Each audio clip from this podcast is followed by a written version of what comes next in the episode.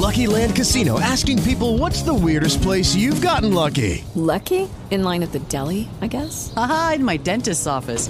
More than once, actually. Do I have to say? Yes, you do. In the car before my kids' PTA meeting. Really? Yes. Excuse me, what's the weirdest place you've gotten lucky? I never win and tell. Well, there you have it. You can get lucky anywhere playing at LuckyLandSlots.com. Play for free right now. Are you feeling lucky? No purchase necessary. Void where prohibited by law. 18 plus. Terms and conditions apply. See website for details.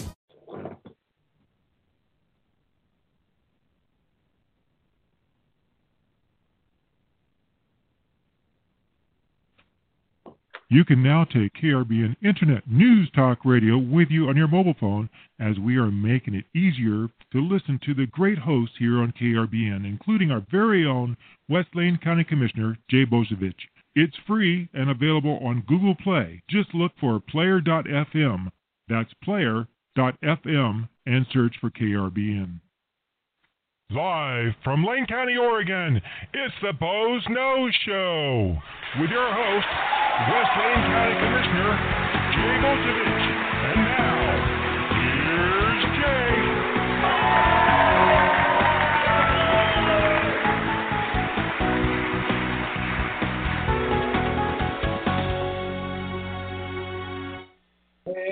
And good afternoon. And it's another beautiful day in the Pacific Northwest, and I want to welcome you to the Boze Noze Show. And I'm your host, Jay Bozievich, West Lane County Commissioner. And uh, we're live today from beautiful downtown Elmira, Oregon. And uh, it's a little bit grayish out there. We're starting to get an AQI up in the 80s sort of range, uh, a little bit of smoke blowing in from some of the fires here, but not as bad as it has been. And it's actually been pretty nice first smoke intrusion we've had in probably about a week here in the uh, the Willamette Valley, but uh, around the Eugene Springfield area. But overall, you know, it's our typical drop dead northwest gorgeous summer here. About 83 degrees outside. I think the relative humidity is about 30%. Uh, of course, that kind of makes good conditions for fire, though, which is why we get a little bit of smoke. And uh, you know, we talked a lot about smoke last week on the Boze Noze Show. I will mention that there is a uh, a set of rules that they're considering on smoke management between the Oregon Department of Forestry and Department of Environmental Quality uh, about doing controlled burns uh, in our forest uh, and how they manage the smoke on that. And uh, just hope that the state doesn't make it harder to do that because those controlled burns, it, done at the right time of year, are actually what reduces fuel loads in a very natural way, uh, gets rid of that underbrush and those ladder fuels, uh, and makes the forest a whole lot safer so that um, they're not as conducive to catching on fire. And, and, if they do catch on fire, it's easier to put them out and uh, less smoke. So a lot of times they can do those controlled burns. Uh, they watch the weather so they get a good ventilation day. Uh, they do it when there's enough humidity and rainfall that it doesn't get out of control. And they can do some great management of our forest uh, with controlled burning. So, really hope that um, the new smoke management rules don't make it any harder to do that. In fact, they probably should make it a whole lot easier to do that, seeing we've been living with breathing that stuff in the wrong time of the year when it's not ventilating and causing all sorts of problems um, here in the state of Oregon and all over the Northwest, from British Columbia down to California, uh, with wildfire this year. So, um, just a little side note on smoke today on the Boze Noze Show, but we have all sorts of things to talk about. But I'll talk about what you want to talk about because that's more interesting to me than anything else I want to talk about. 646 721 9887 and just press 1 and that lets Robin, my call screener and producer extraordinaire, know that you want to get in on the show and you're not just dialing in to listen, as we do have a couple people that use their phones to listen when they're on the road and can't get internet. So again, it's 646 721 9887 and just press 1 to get in the show and you can control the topic. If not, we're going to talk about what Jay wants to talk about. And I've got something on my mind just, you know, with the news of the last couple days as the Senate confirmation hearings opened up on Brett Kavanaugh. as the nominee for the Supreme Court of the United States, known as SCOTUS, uh, and uh, they they kind of got off to a pretty rocky start, you know, with the protest and the motions to uh, adjourn immediately and all the delaying and everything else. And it continued on this morning somewhat. And it just reminded me as I watched some of that news coverage of some of the meetings that I've participated in as an elected official, and I've even had to chair as an elected official where um, a group came in uh, specifically to be disruptive, uh, to be, you know, to, to try and sway us in a particular direction. But they did it in a way similar to what was going on uh, in these Senate confirmation hearings, where uh, they would interrupt the meeting, scream out from the audience, um, generally be rude, um, and and you know when we did get them to actually come up and give verbal testimony, quite often the testimony wasn't uh, an argument, you know, a logical argument as to why we should decide in the direction they want to, or even an emotional argument as why we should decide in the direction they want to.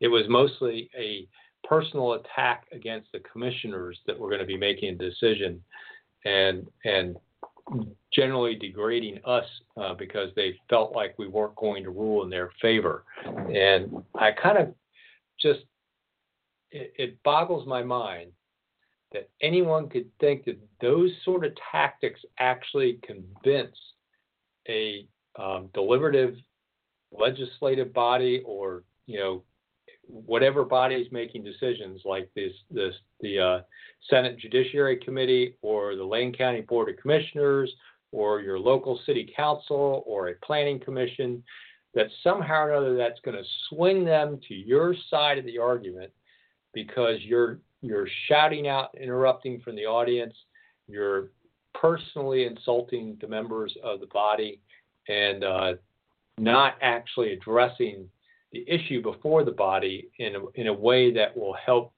inform a decision.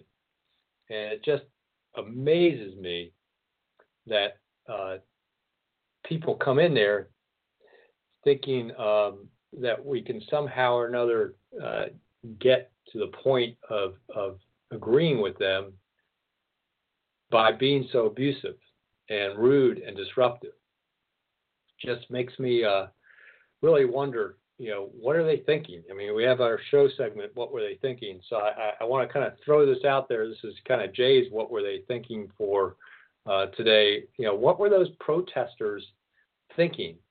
That somehow or another their protest and disruptions were going to convince the members of the Senate Judiciary Committee uh, to vote no on Brett Kavanaugh, that somehow or another that behavior was going to be convince somebody to change their vote from a yes to a no. I mean, really? And, and has it ever been successful? That sort of uh, protest and, and interruption.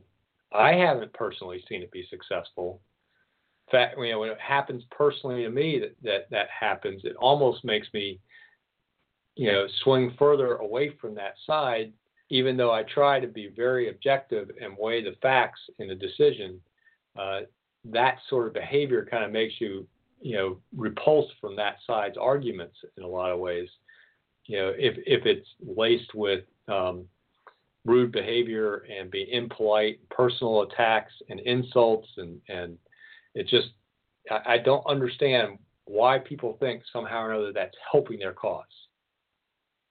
So if you disagree with me or you have an example where that sort of disruptive rudeness and all that ever won the day for a cause, was ever successful in changing the minds of a of an elected body, I I, I would love to hear about it because I, I really don't think in the long run it changes people's minds or even in the short run.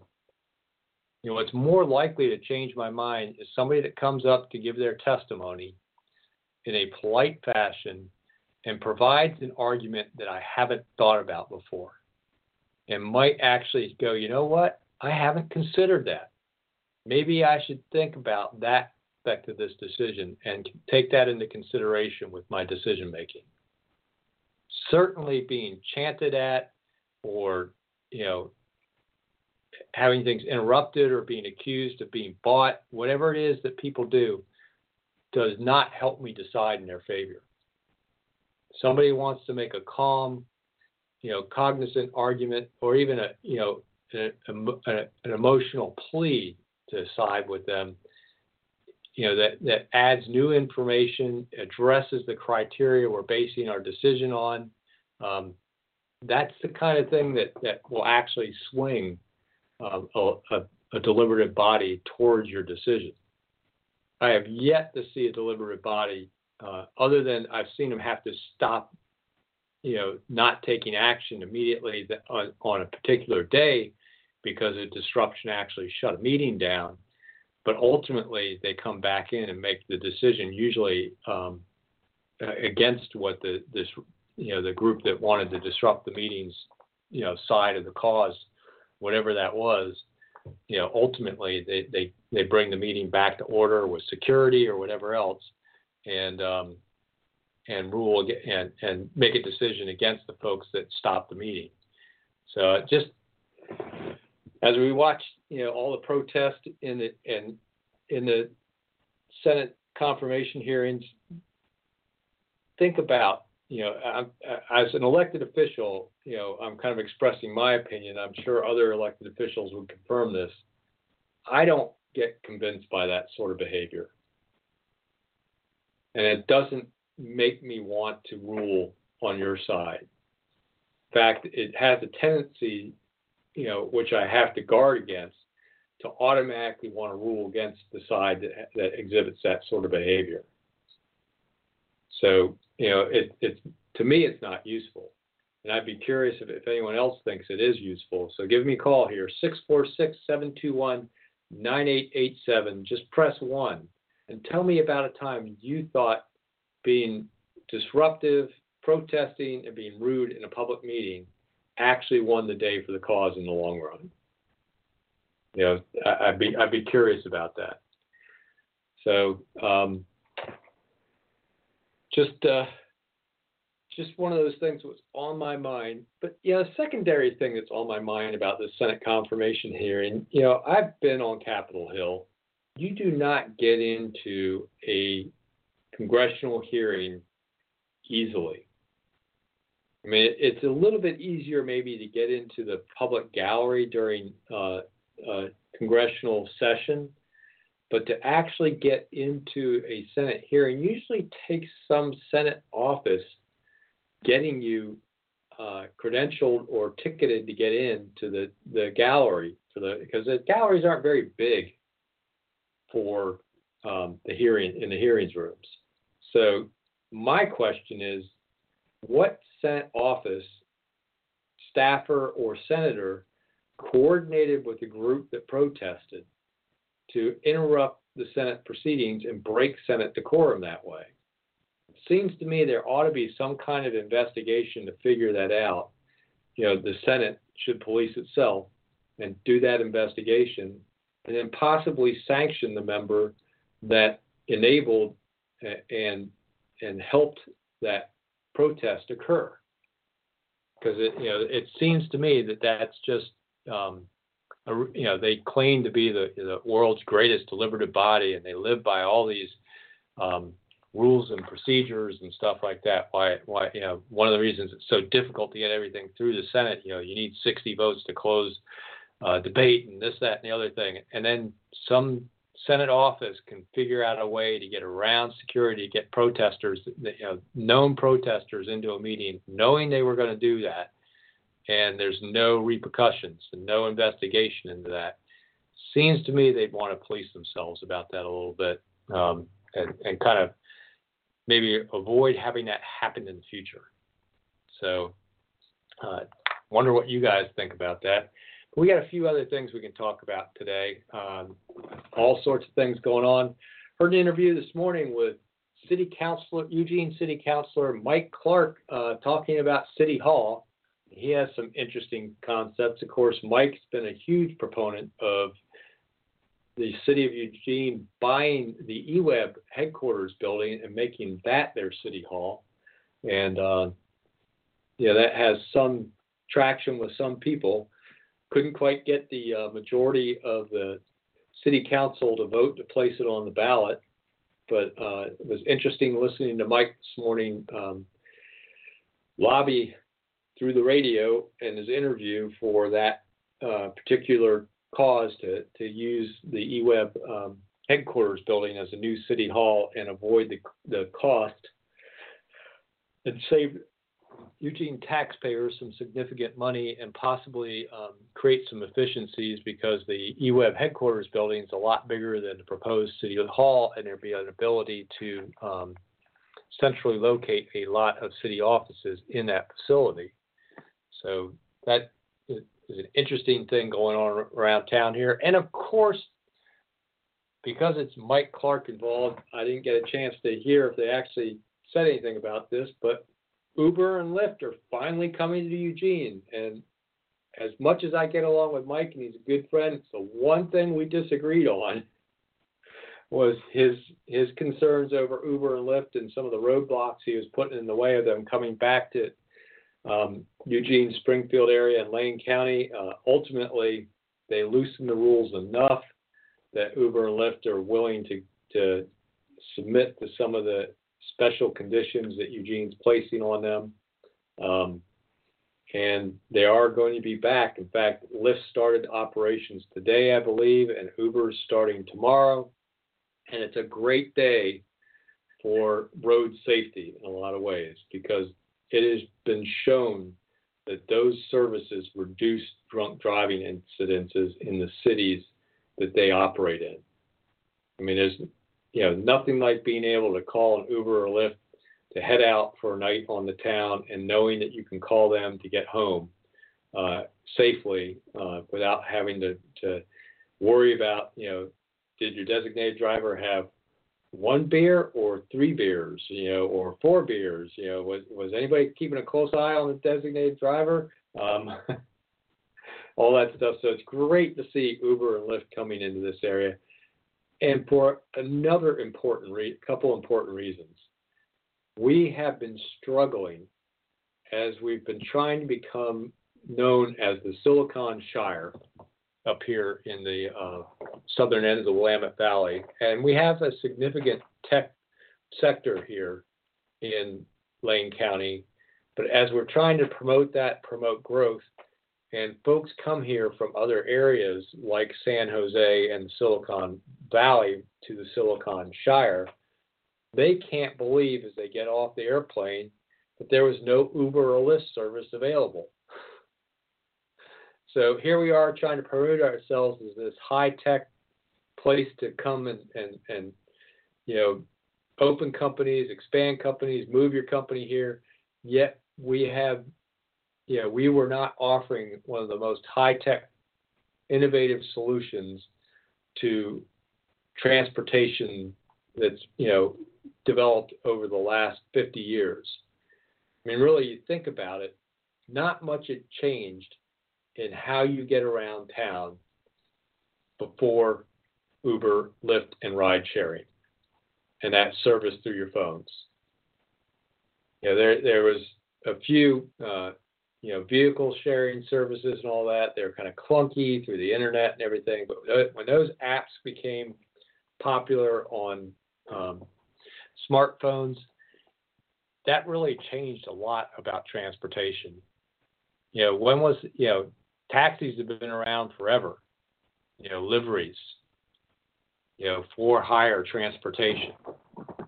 Mass transportation's been around forever. Trolleys, there were horse-drawn trolleys and horse-drawn carts in New York City long before, you know, that where you where you where you could get on in one area of New York and it would take you up uptown with a whole bunch of other people, with people getting on and off on the way.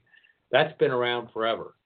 You know, now it's it, it might have evolved a little bit into bus rapid transit still not a big step away from that that you know mass transit. And there's always been you know the single um, cars you know for people to get to and from and and and uh, vehicle ownership.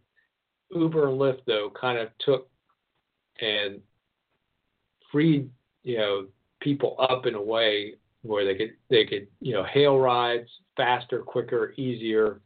People could choose to drive for an hour at a time, for two hours at a time, you know, several days a week, you know, and you do it full time or, or just part time.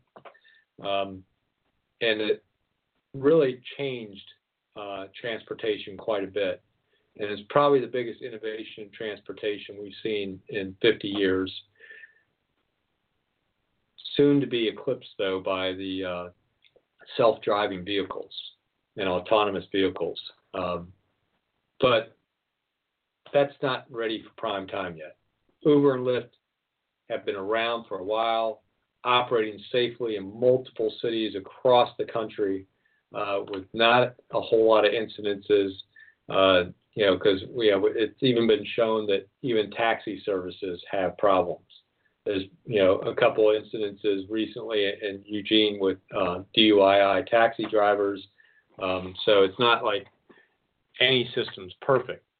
Sure, there's probably going to be an incident sometime in the future with an Uber or a Lyft driver and the vehicle issue or something like that. But um, the chances are far um, lower than you know, the general driving public in some ways because they do have to go through a certain amount of background checks. Vehicles can't be over a certain age. You know, there's there's a lot that goes into that. Plus, you know, the Uber drivers, you know, want to get good ratings so people, you know, when they go to pick who they're getting picked up by, they can, you know, look at how many stars they have, and and you know, you don't want to get picked up by somebody with a single single star, you know. um, so there's there's a lot that you know the free market drives in that in the way of safety and and uh, you know responsiveness. But it was really cool to see Uber and Lyft coming back to, to the city.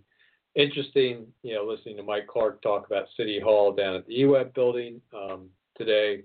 Uh, so that kind of two things kind of tying together here in Lane County.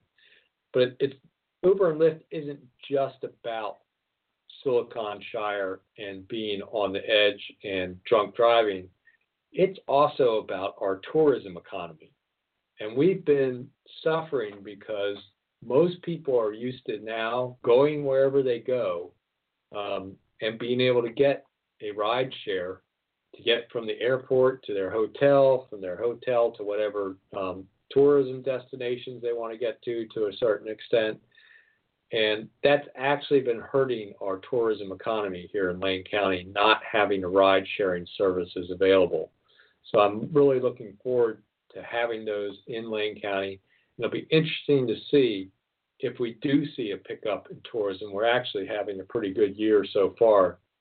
In The first month of our, our new fiscal year um, that's been logged in, in the books for uh, Travel Lane County has already shown a significant increase in room sales and transit room tax revenues.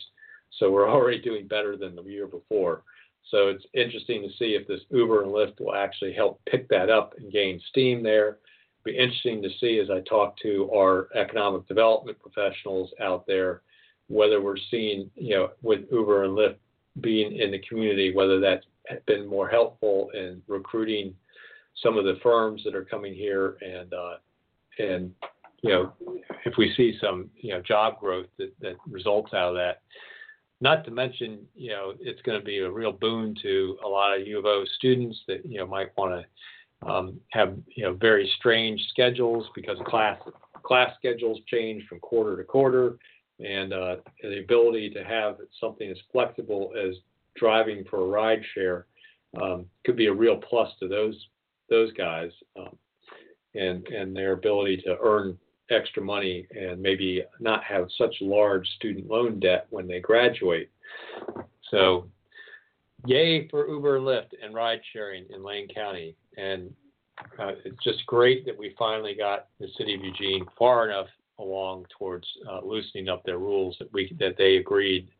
Still think they they didn't have to go. They still could have loosened them up even further and just matched um, Medford and some of the other uh, cities Ashland's um, rules um, for ride sharing. So, throwing up a couple of things out there on the Boze Noze show from City Hall to protesting and the uh, Senate confirmation hearings for Brett Kavanaugh.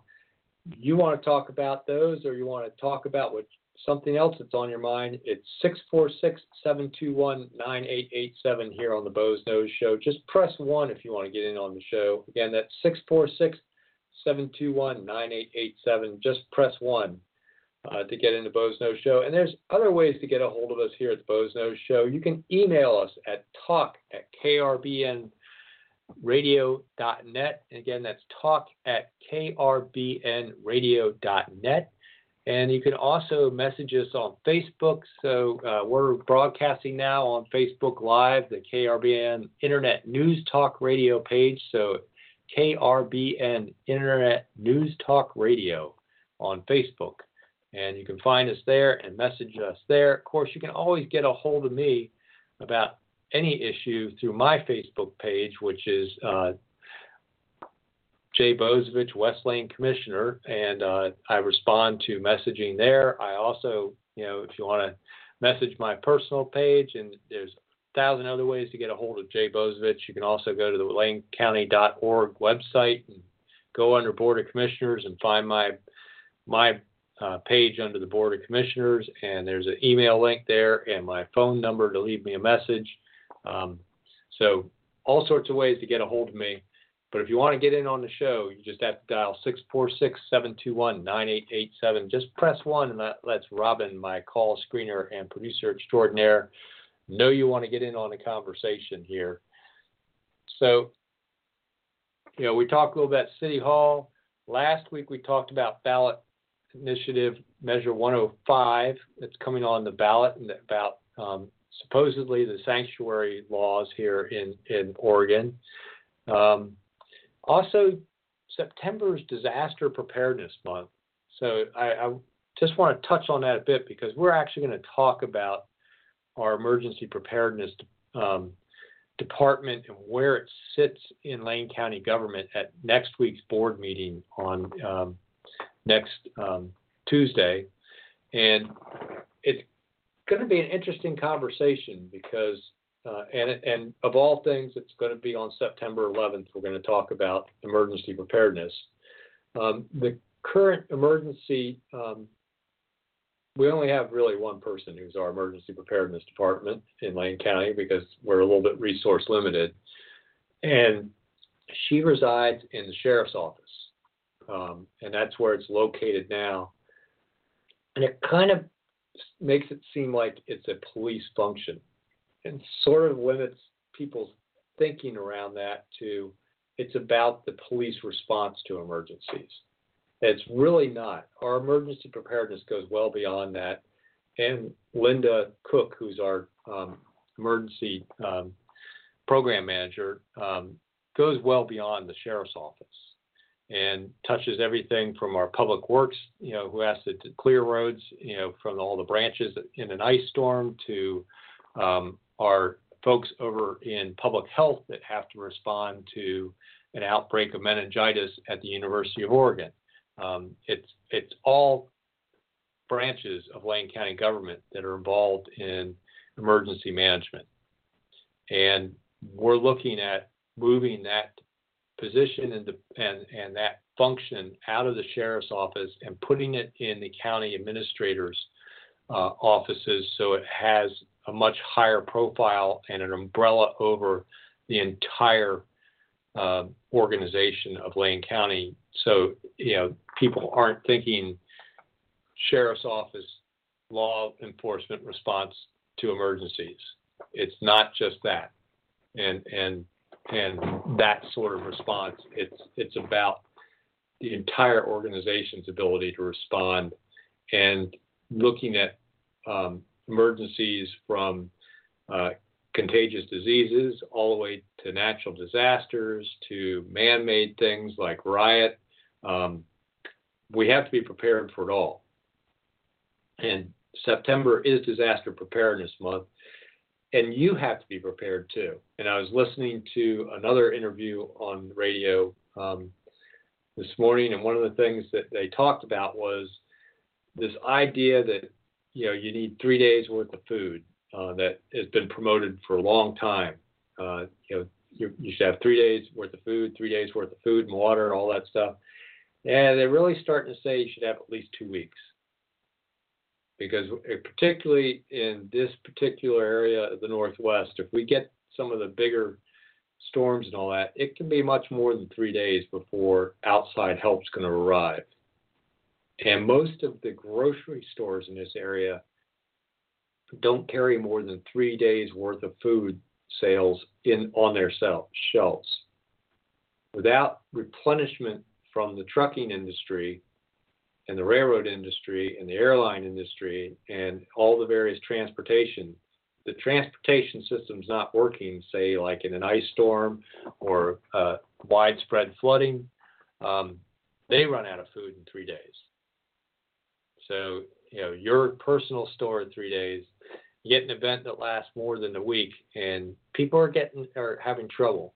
You know, so really want to think about how you build up that two week supply. And it's not something you have to go out and try and buy two weeks worth of freeze dried food tomorrow, you know, that for a family of of four.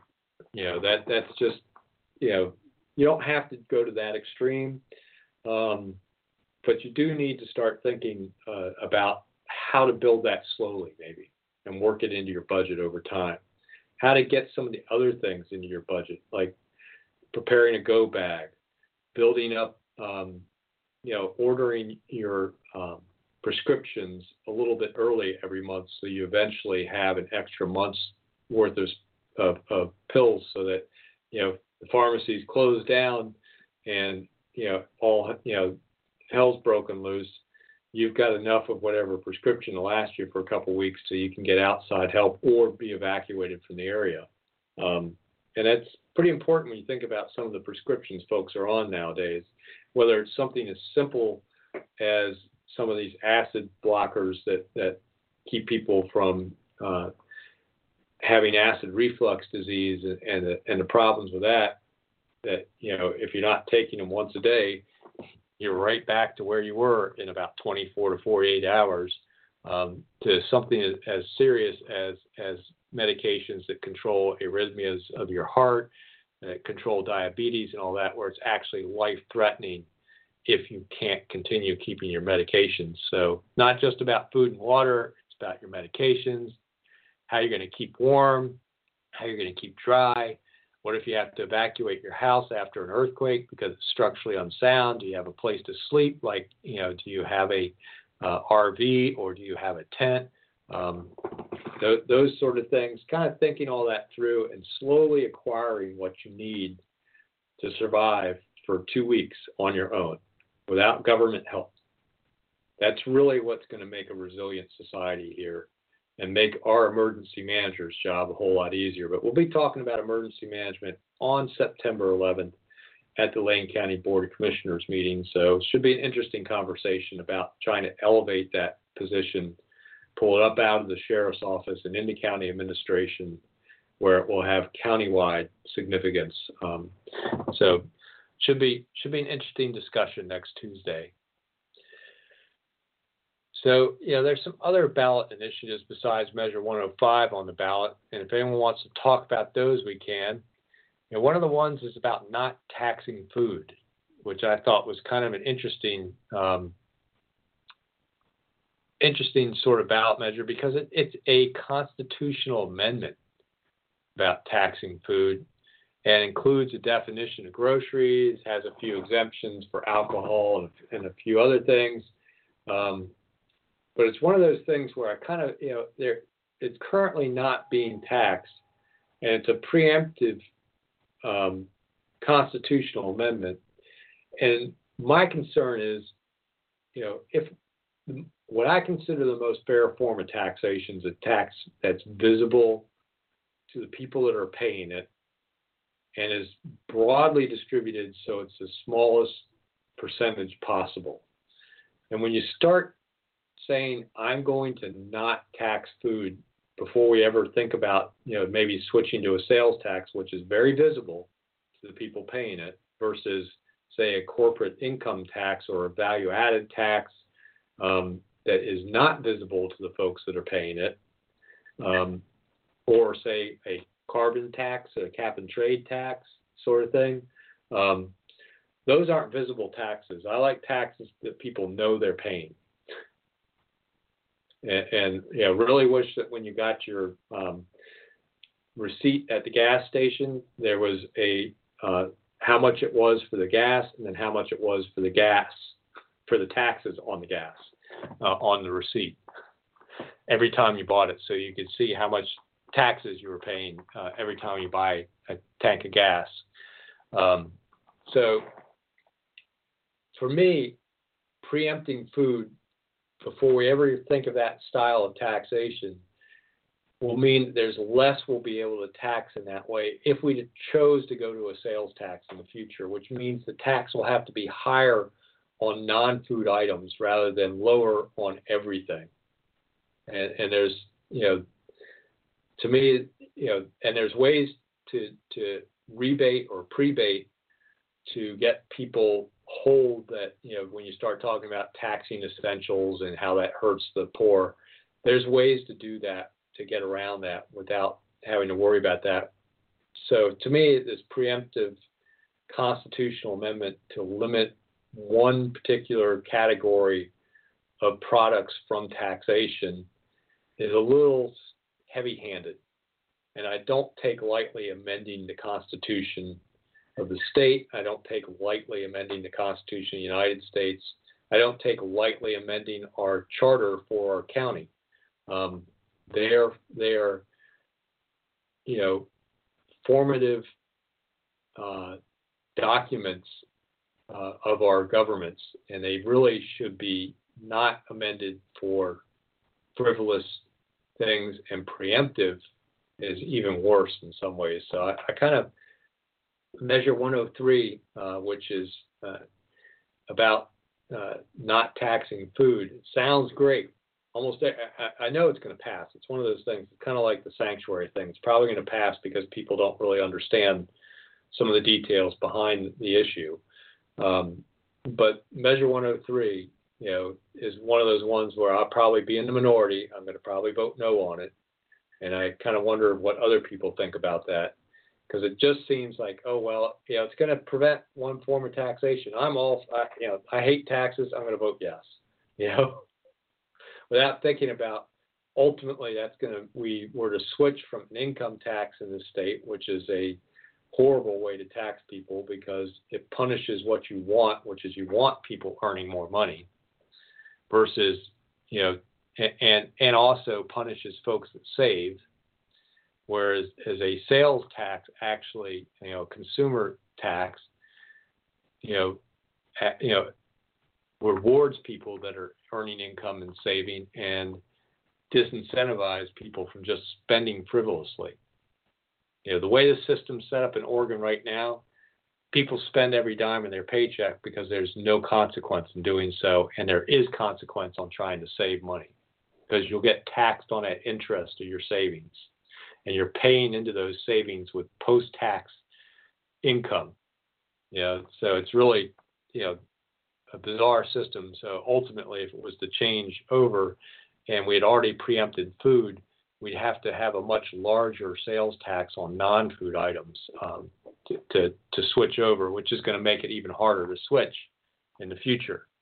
So um, I, I just don't think Measure 103 is a great idea unfortunately, it's probably going to pass. You know, because there's such a such a uh, dislike of sales taxes in the state of Oregon anyway, because it hasn't passed nine times, and also the fact that um, everybody thinks that you know food shouldn't be taxed without really thinking carefully about that. If there are ways to um, rebate, you know, the the the subsistence level of taxation on food. You know, if, if you know that people, in order to live, have to buy at least, say, $400 worth of groceries a month or $600 worth of groceries a month, and the tax on that was going to be, um, uh, you know, $10 a month, you know, rebating those folks back that $10, um, you know, everybody back $10 a month. Um, kind of levelizes that. So the folks that want that spend twelve hundred dollars a month on luxury groceries are paying tax on those groceries. So there's all sorts of ways to get around that. and there's a couple other measures on the ballot. Um, there's a measure uh, that I think is actually a pretty good measure, which is to better clarify something that passed a while back by a pretty overwhelming majority, which was to require a supermajority to raise taxes in the legislature. And the legislature has basically said, well, eliminating deductions so that your taxes go up isn't a tax increase. And calling something a fee is not a tax, so we don't need a supermajority on, on, on instituting this new fee. Um, and that's the kind of thing that has been interesting to watch um, in the in the legislature is the way they're trying to work around that um, constitutional um, requirement for a supermajority to raise uh, tax rates. Uh, that one I do support. So there's one that that you, you can put on your list that Jay's supporting right now.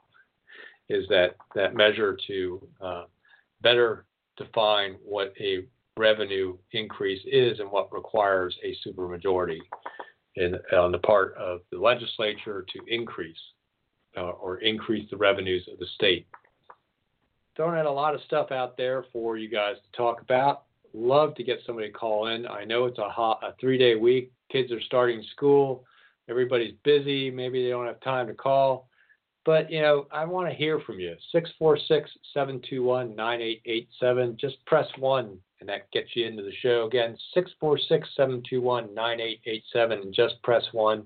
And speaking of raising revenue, Robin, my call screener and producer extraordinaire, had to register her vehicle or, renew her registration for a vehicle recently and got a little surprise there, didn't you, Robin? Oh my God. yeah. For regular plates, nothing fancy, one hundred and twelve dollars. Yeah, which having come from a state that that actually um, taxed you based on the value of your vehicle um, when you registered, it's really not that much compared to some other states, but it's still what was it before that? Seventy two dollars or something like that. Yeah, seventy three dollars, I think it was. Yeah, yeah, it was it was relatively cheap. Pretty significant jump there, and that was part of uh, House Bill. Uh, I think it was 2017. Um, was that it? Yeah, 20, 2000, you know, two, 2017, which was the transportation bill, which not only raised the uh, vehicle registration fees, it also raised um, the gas tax that the state charges um, and is going to keep raising it over the next several years at 2%, 2 cents of uh, increase uh, for a total of, I think, 10 cents increase on, on the state gas tax. And um, also, it, it you know raised uh, some other um, revenues, like you now have to pay a tax when you purchase a car, and you also have to pay a tax when you purchase a bicycle over a certain dollar amount, uh, which, you know, was one of those bills that had something everybody didn't like. and you're forgetting one other tax. It also had the uh, mass transit tax yep. and income tax. Yep. So full of all sorts of new taxes. And I can't remember. I I think they did have a three fifths majority for that one. Theory about all this. We're all independently wealthy, and they want our money. Yeah, yeah. Well, there is, you know, there is a need to keep a, a, transportation system up and running, but there are some things that they could also do to make it cheaper for us local governments and the state uh, to do that. And one of those things is um, we could uh, definitely, you know, look at uh, some of the the uh, what I call the little Davis Bacon laws here in the state around prevailing wage would help out. Some of the uh, uh, public contracting law makes it more expensive for public agencies to contract to have work done versus a developer that wants to have a subdivision road built can get it done a lot cheaper than um, a city can have a road or widened or something like that. So um, it's just there's a lot built in that they could have they could try and and you know great now they've added some revenue they ought to work on trying to keep the expense of, of keeping our transportation system up and running down they could also look into maybe some of the costs that are driving up um, our public employee costs that actually maintain those roads like um, PERS reform and a few other things um, that would help out the, for local governments in keeping the cost of maintaining a transportation system down. And you know, it's kind of like, okay, we, we, we we're giving you more revenue now, state. Let's work on the on the on the cost side of the equation, which is something I think we've done really well at Lane County. Is we've worked really hard on the cost side, and we did it really well, particularly in our health insurance arena, and we did it by, you know, getting down to a couple common uh, insurance plans for all of our employees instead of having a, a, about 20 of them for a bunch of different um, bargaining units. And we also did it by focusing on wellness and changing the culture of our employees to the point where we actually, for the second year in a row, have been awarded uh, an award for being the third healthiest large employer in the state of Oregon, which sounds kind of like one of those, oh, well, you're third. We were the number one public employer, large public employer in the state of Oregon, which means we outdid, you know, Multnomah County, we outdid the city of Portland, we outdid um, you, the city of Eugene is in that same category of large public employers. We were the healthiest public employer. And that's one of the ways we've been working to control our cost here on the Bose here in Lane County. Uh, Robin, we got somebody on that wants to get on the show there. Yeah, we'll go ahead and bring him on live. Uh, caller, you're on the air with Jay Bozievich. Okay, I'm I'm ready now. This is Bob. Uh, now that the repaving of Beltline Highway is nearing completion, what are the sheriff's office uh, planning on, uh, or how to, what are they planning to do to keep the speed down? current speeds seem to be between 55 and 65, and now that the new pavement is in play, speeds likely are likely to increase to probably 65 to 75. That highway's unsafe now, and it certainly won't get any better with uh, new pavement and minimal enforcement. Yeah, and you know, Beltline's an interesting road because it actually is is got three jurisdictions that can patrol it and issue tickets. In fact, I, I know this because my wife got a ticket from a city of Eugene police officer on Beltline um, when she had to speed up to try and get around somebody that was not letting her move over for her exit. One of those things, but it, it's a long, longer story. But the city of Eugene actually patrols Beltline Highway. Um, Lane County also has jurisdiction there, although we don't do a lot of traffic enforcement because we had to make such huge cuts in our in our police services uh, back in um, 2011 and 12 when when the timber money stopped coming into Lane County, and uh, Oregon State Police also patrols it because it is a state highway, and they and that is their primary mission is to patrol state highways. But even the Oregon State Police is a half of their strength they were 30 years ago. So um, you know the the two parts of that um, OSP and, and, and Lane County are really uh, don't have the patrol strength we used to have. So I don't know if there's you'll see a lot there. I do know that um, we've gotten some grants recently into the sheriff's office to run a lot of overtime patrols specifically for traffic safety uh, and looking at trouble spots based on accident data and um, other issues where they're doing DUII saturation patrols and speed patrols in areas that have high um, uh, fatality and, and uh, serious injury crashes. So, you know, Beltline shows up as one of those areas that may get some attention from the sheriff's office through those grants. Um, but I think the city of Eugene is probably the primary traffic enforcement uh, on Beltline Highway. Hopefully, the new pavement won't see that much of a speed increase because I don't think the pavement was rough enough really to hold speeds down before. Uh, it, you know, it was loud, it might have been louder in your car, but I don't think uh, necessarily that the, the texture of the pavement kept people's speed down. So it'll be interesting to see what happens there. But uh, I'll I'll mention it to the sheriff and uh, maybe talk to um, City of Eugene and ODOT a little bit about it and see if they're you know once they're done with the construction, um, what they're planning to do. I do know they've been doing some extra patrols at the construction zones because of some of the issues we've had this summer with accidents in construction zones and uh, a couple workers getting injured uh, this summer. So uh, be interesting to see what happens when they pull the cones up striping's all done. Uh, so appreciate the concern. Thank you.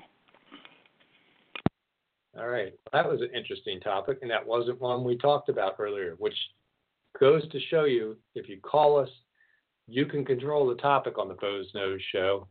So we got into a little bit of Beltline Highway, which I'm sort of proud about the paving work that's getting done there because um, part of that was uh, some of the strong lobbying um, that Lane County and the cities and some of the entities here have done together up in the state capitol and with ODOT about uh, focusing some money on the Beltline issues.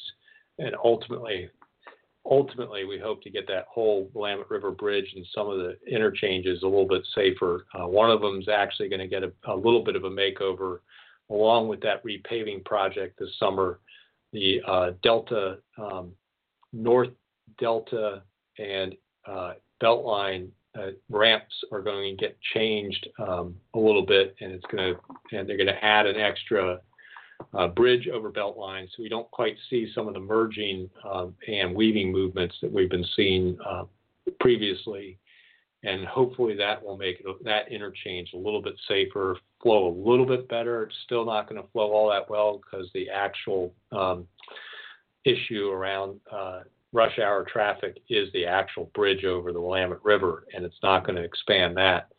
That project to expand that bridge and ultimately fix Beltline uh, is actually in the environmental uh, assessment phases uh, of, of, of work and that's actually uh, something we did get funding for from the uh, legislature. And after those environmental assessments are all done, then we'll be looking for construction funding ultimately in the long run. Hopefully, one of these days I'll be able to look back and say, I helped push for that project that fixed Beltline.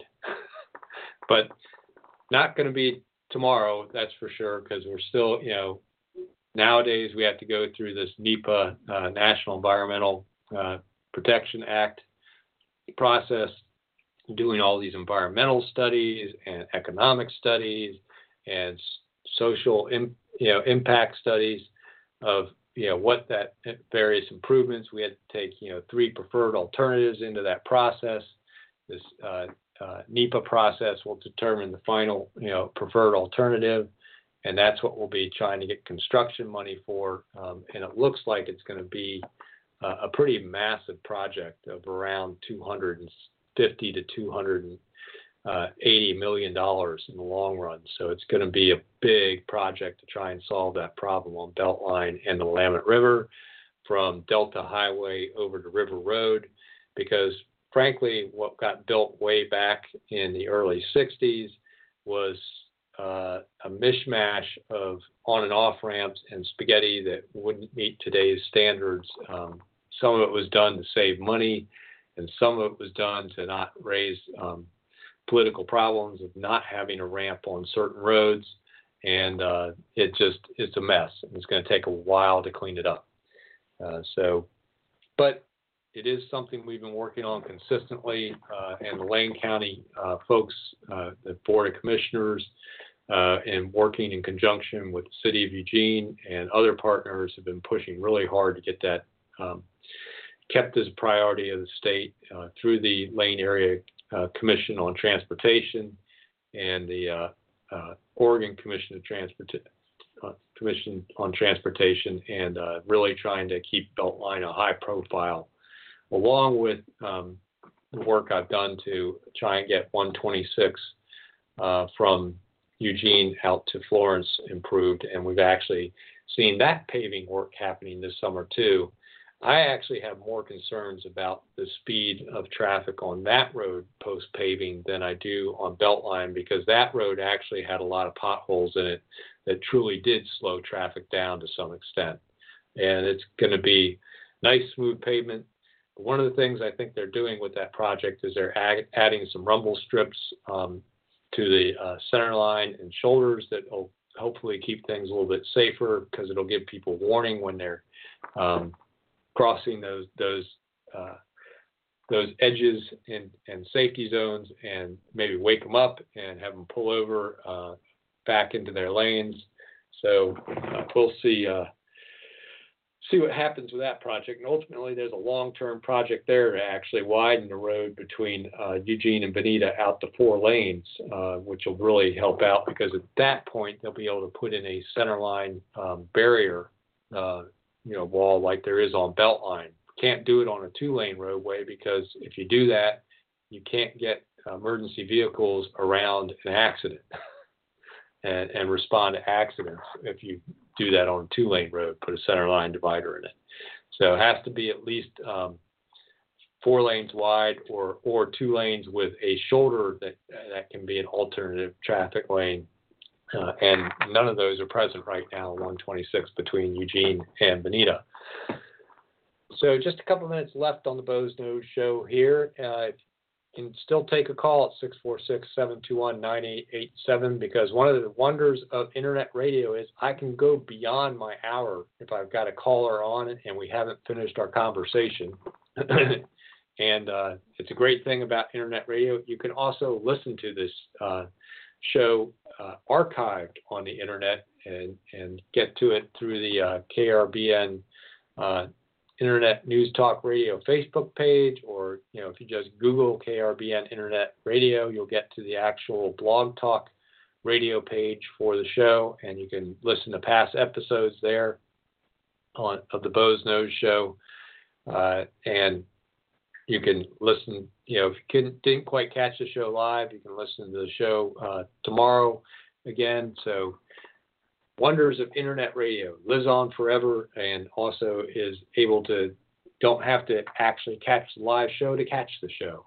And don't have to stick to an hour either. And we're broadcasting worldwide. And proof and bob proved once again that it you don't have to be afraid to ask jay a question. Yep. Yep and, and you know i may not always have the answer and i may not have the answer you want because definitely um, I don't think there's a one of my real concerns has been our patrol strength of both the Oregon State Patrol and the Sheriff's Patrol in in uh, and its impact on traffic safety. You know, ten years ago, before we lost the timber funding and we had a traffic team in Lane County, we wrote approximately 25,000 tickets a year. Now we write about 3,000. And most of those tickets are written after somebody's had a wreck or some some other incident, you know, and it's a, a after the fact ticket, like somebody gets busted for a Dewey after they've you know wrecked their car. You know, those are the kind of tickets that get written now for the most part. It's, there's not a lot of you know enforcement for safety purposes that goes on. It's usually you know a ticket that's written um, you know as part of a, a some other stop possibly. Uh, so just not the enforcement we should have that really helps in safety. And uh, we had a report last week from our um, traffic fatality investigation team uh, at Lane County. Um, we're actually doing a little bit better uh, with some of the focus we're having, some of the changes we're making in our roadways, adding the rumble strips, uh, adding better signage, uh, getting the word out there. But there are three E's to traffic safety. Engineering is just one of them. Education is another piece. You know what we can do in, some of our, you know, getting the word out about driving slower, you know, not driving distracted, et cetera but enforcement is a big part of that, and probably one of the most impactful ways to quickly change driver behaviors. And unfortunately, that's the one place we have not been able to, to change here in Lane County. So we're still trying to work on how we can beef up our enforcement and how we can work with the legislature to get our partners at OSP beefed up. Well, we're running out of time on the Boze Noze Show one more time. I appreciate those folks that tuned in and listened. We'll be back here next week live from beautiful downtown Elmira. Hope you have a great week. We'll talk to you then.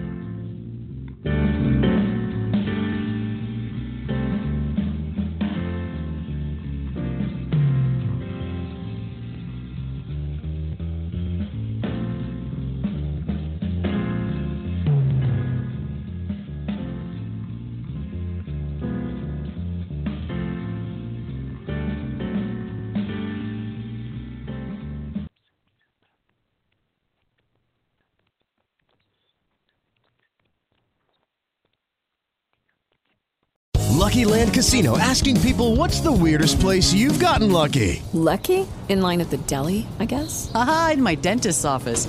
More than once, actually. Do I have to say? Yes, you do. In the car before my kids' PTA meeting. Really? Yes. Excuse me, what's the weirdest place you've gotten lucky? I never win and tell. Well, there you have it. You can get lucky anywhere playing at LuckyLandSlots.com. Play for free right now. Are you feeling lucky? No purchase necessary. Void where prohibited by law. 18 plus. Terms and conditions apply. See website for details.